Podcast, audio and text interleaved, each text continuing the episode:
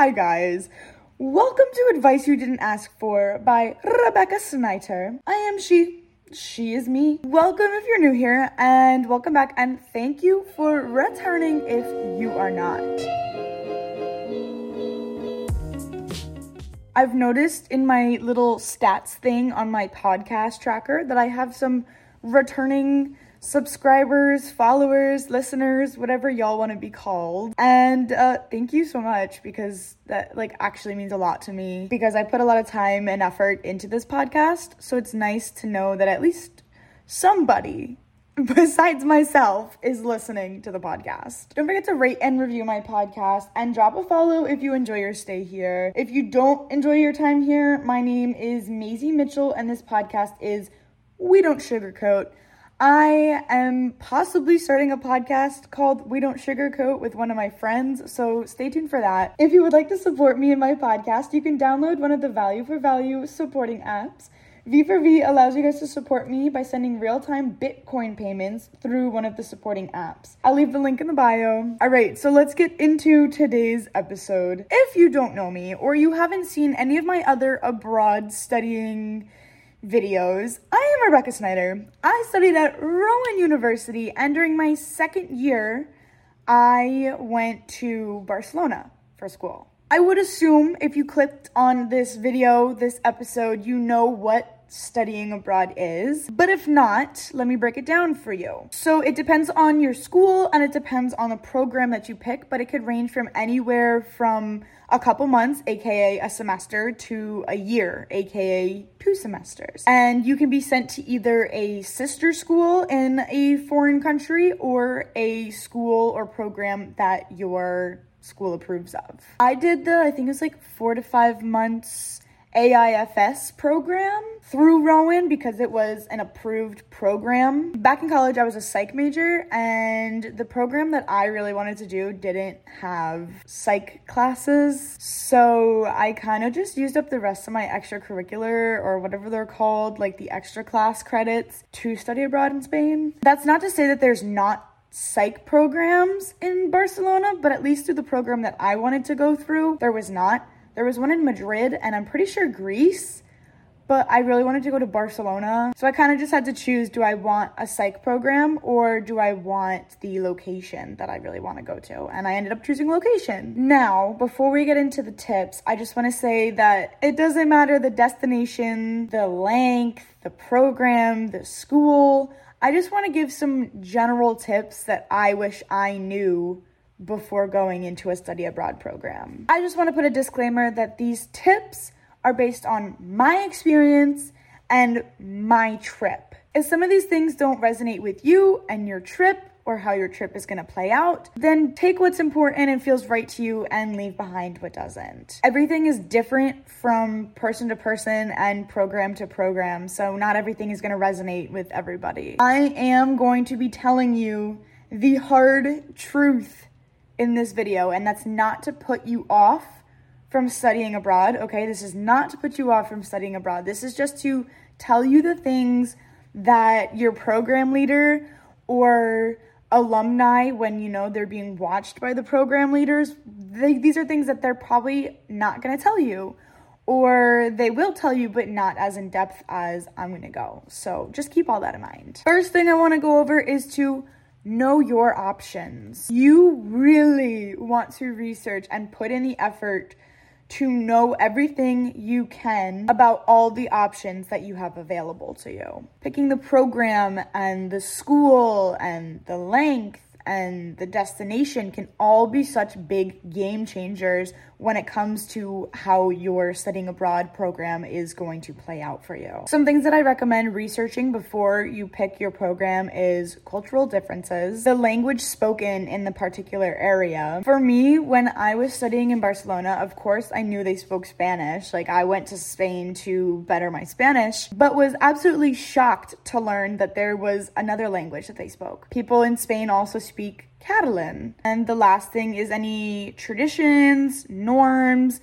values that this country or this specific city has. The second thing that you need to really understand is researching the cost before and during your trip. I can't lie, like studying abroad was not a cheap experience, especially during these applications. They would hit you, like when you're applying for college, they hit you with these like hidden fees throughout the whole application. And I'm like, what is the reason? What is the reason? Of course, the hidden costs will vary between program, location, like everything, like it'll vary. But like, keep in mind that there are hidden costs on top of that big old bold number for the full program. Some of the hidden fees that hit me specifically was I had to go to New York to go to the consulate. So there was train tickets, and there was taxi fares, there was visa fares, updating my passport and getting it extradited. For my program, your flight and a certain amount of luggage, like to an extent, was covered in that big initial fee.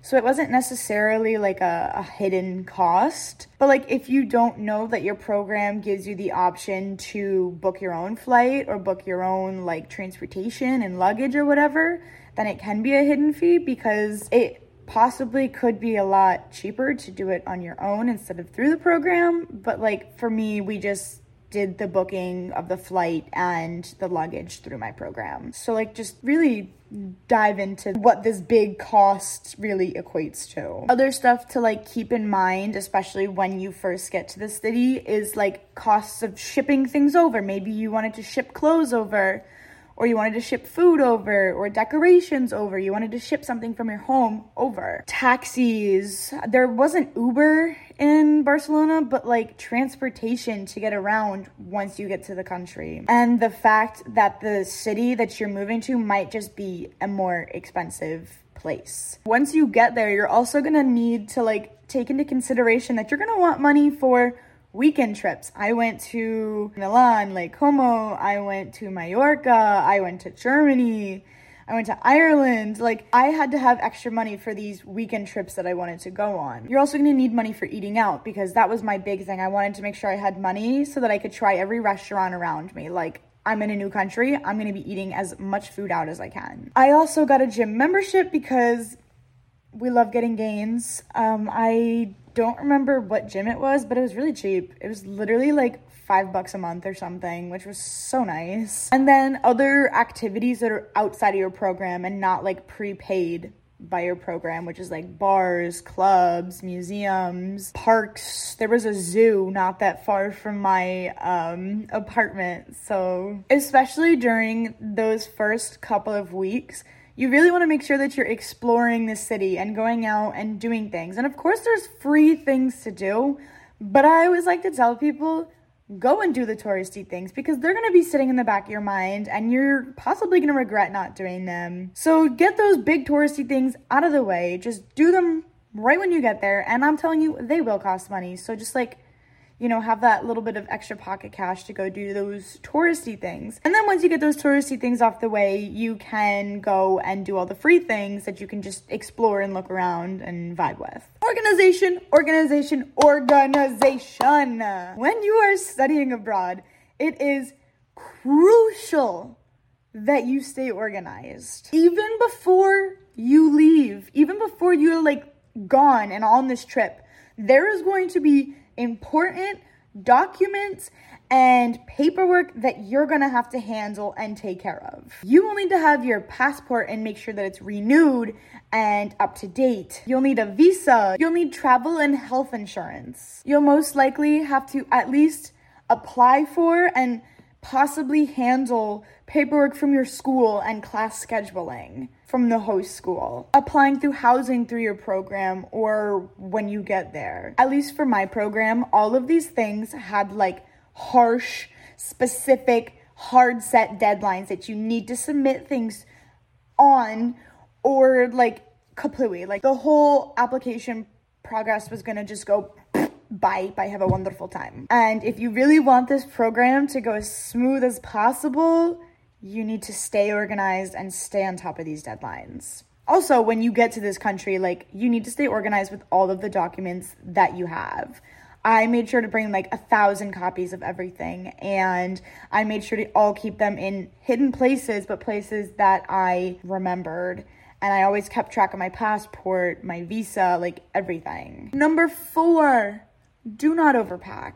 Thankfully, my mom helped me pack, and I also watched a bunch of videos on like what you should and shouldn't pack. Plus, my mom bought me like a decent sized suitcase. So like if I did, you know, overpack in the end, it would still all fit in my suitcase. However, I do know a few people who overpacked and either had to like ship a bunch of oversized, very expensive boxes back home, or they had like 4 suitcases coming home from studying in Spain. Like, it was ridiculous. I can make a how you should pack for studying abroad video if that will be helpful. Just let me know. But for me, I packed a bunch of clothes.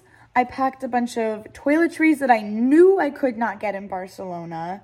The rest, I waited till I got to Barcelona to buy. Some school supplies, and I brought like a few decorations from home, but they were nothing more than like a little potted fake plant and like an alarm clock. So I'm just gonna say it, do not pack all of your fucking belongings, okay? Do not pack all your belongings. As tempting as it may be, you do not need everything. Pack what is necessary. The likelihood is you're gonna go clothes shopping, you're gonna go tchotchke shopping, you're gonna get room decorations, you're gonna do a shit ton of shopping, and coming home with your packed to the brim suitcase that cannot fit anything else, and now having to figure out what to do with the rest of this shit, it's gonna be a nightmare.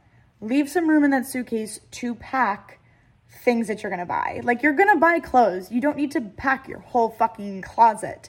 Like, pack some clothes, pack some statement pieces, and then you're probably gonna buy shit when you get there. 5, consider the weather and clothes to bring. To go off my last point, it's really important to do the research on what the weather is gonna be like for the time frame that you're there, and also just like the general location of where you're going. This will definitely help with not overpacking. I'm from New Jersey, where the weather is so fucking bipolar. Like, yesterday was flurrying. There was snow yesterday, and today it's like 60 degrees. Like, it's not even funny.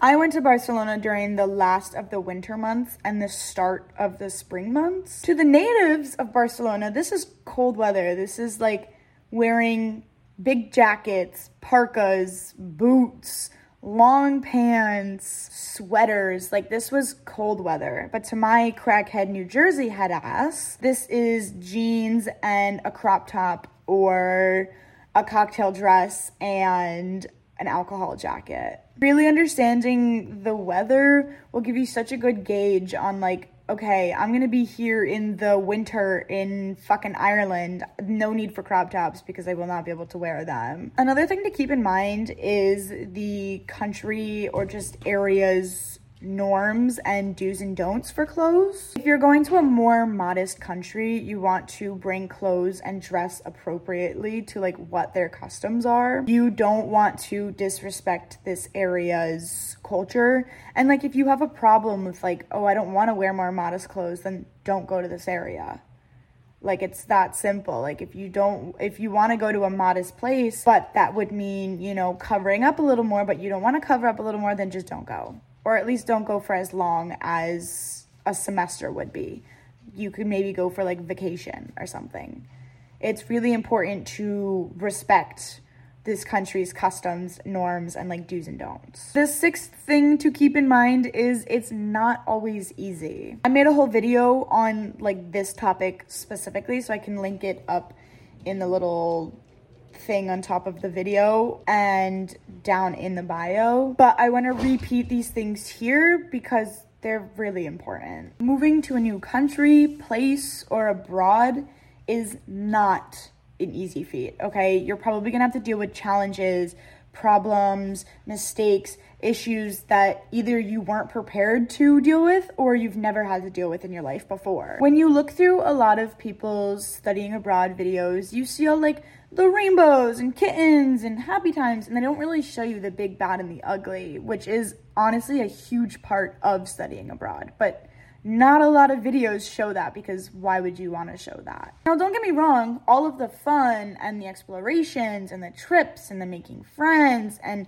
all of that fun does happen, but it's not gonna happen without some issues or something that you will have to deal with. There's always going to be a problem or issue behind the scenes. You could experience things like culture shock, or having to adapt to a new environment and not knowing how to. Language barriers, finding new friends, especially if you didn't come with any. Difference in class setups, class schedules, teaching styles, grading systems, lifestyle changes, homesickness. But I do want to just reassure you, don't worry. This is all normal. Everybody goes through at least a little bit of this.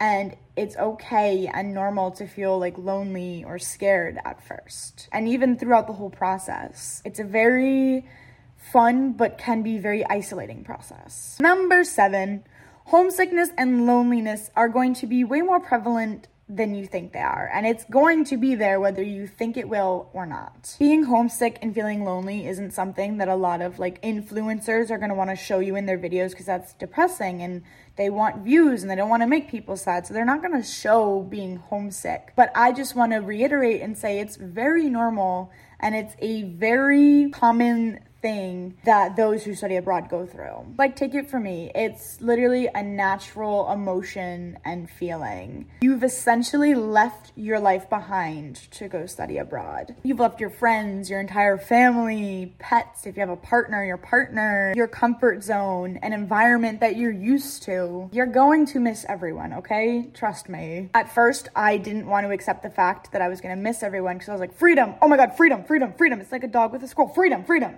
Oh my god, freedom, hi, freedom. I'm gonna miss nobody because holy shit, let's go have fun. So I'd fill my days to the brim with shit to do so that I didn't even have time to feel lonely or homesick. This was definitely not a healthy way of coping with being homesick and feeling lonely. You're going to miss everyone and the life that you left behind to go study abroad. So it is very important to stay connected with those that are back in your home country so that you feel connected to them, which in turn will help you feel less lonely and homesick. You can even have family, friends, people visit you, or if you have some sort of a spring break or winter break or whatever, a extended break, you can go home and visit them. My dad came for a couple of days to Barcelona just to say hi and see how things are going, how I settled in. And then for spring break, my mom's sister and brother met me in Ireland. Again, just remember that all of this is just a part of the studying abroad experience. The way you handle these things, and if you keep reminding yourself about your goals and why you're doing this, it will really help shape your trip. You may really need to push yourself out of your comfort zone. I was so nervous to go by myself because I was oh my god, I'm gonna be so alone and I'm gonna be so homesick. And I could barely go to the grocery store by myself. Now here I am in a foreign country. I had to push myself out of my comfort zone to do this. Which leads me into my 8th thing that you should know before studying abroad. Get out your comfort zone. Getting out of your comfort zone is crucial. It's critical, my guy. Especially those first few days and even first week. I know this seems and sounds like such a daunting task, but you already took that big leap out of your comfort zone to go study abroad, okay? So what's stepping a little further out of that comfort zone? This trip is not gonna be easy, okay? So especially with that in mind, I know that pushing yourself is going to be fucking scary, but not a lot of things in life in general come easy. I went to my program knowing nobody, and I was so scared to meet all the girls in my building and in my program, and I was so daunted by this task that at first I had trouble with clicking and getting to know these girls.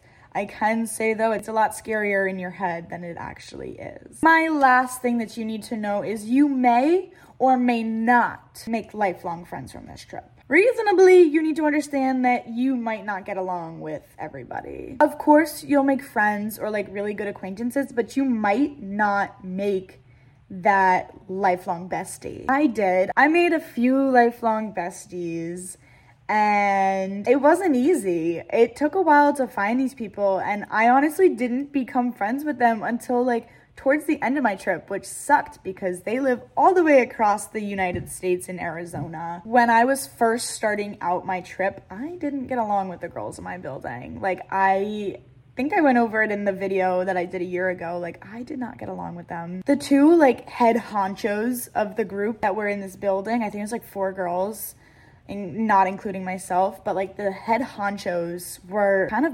bitches. They weren't nice. And I mean, I don't want to like judge them off after knowing them only for like a couple weeks to a month, but like they just were not nice people. So like I didn't get along with them. But I just want to say like that's okay. Like you're not going to get along with everyone. You come from different backgrounds. You come from different like ways of life and sides of life. And the way that I carried myself and how I portrayed myself was just not clicking with how they portrayed themselves. After a while, I realized I couldn't put up with their pretentiousness and their just like snobbiness and rudeness. And I had stayed with them for so long because I was like, oh my God, I'm never gonna find another group of people and I don't wanna have to start all over again.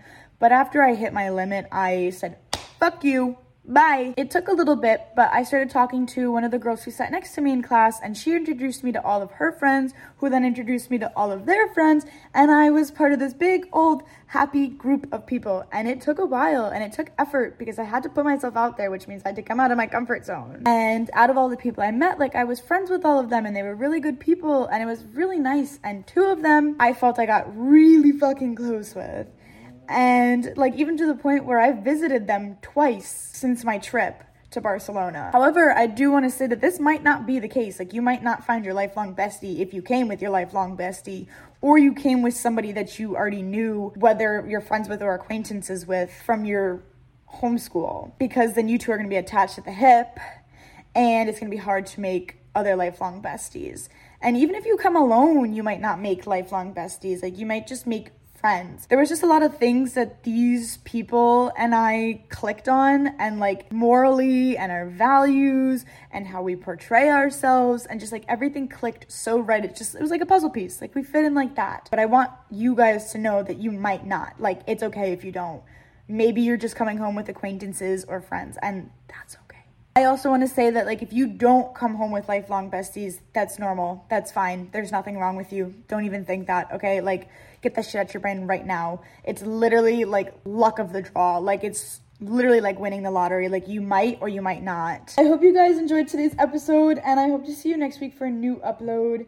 Don't forget to drop a follow and rate and review my podcast because it means a lot to me. If you want to support me in this podcast, click the link to the Value for Value website and support me with real-time Bitcoin payments. And please stay safe out there, guys, because it's a crazy fucking world we live in. Shit, I don't have my water bottle with me. Oh my God, how am I gonna drink water with you guys? Well, drink some water. I'll go drink some water once I'm done filming. Go pet a dog. Go touch some grass. Go make yourself a nice meal. Go say hi to a friend. Go research some study abroad programs. And I'll see you guys next week. Bye!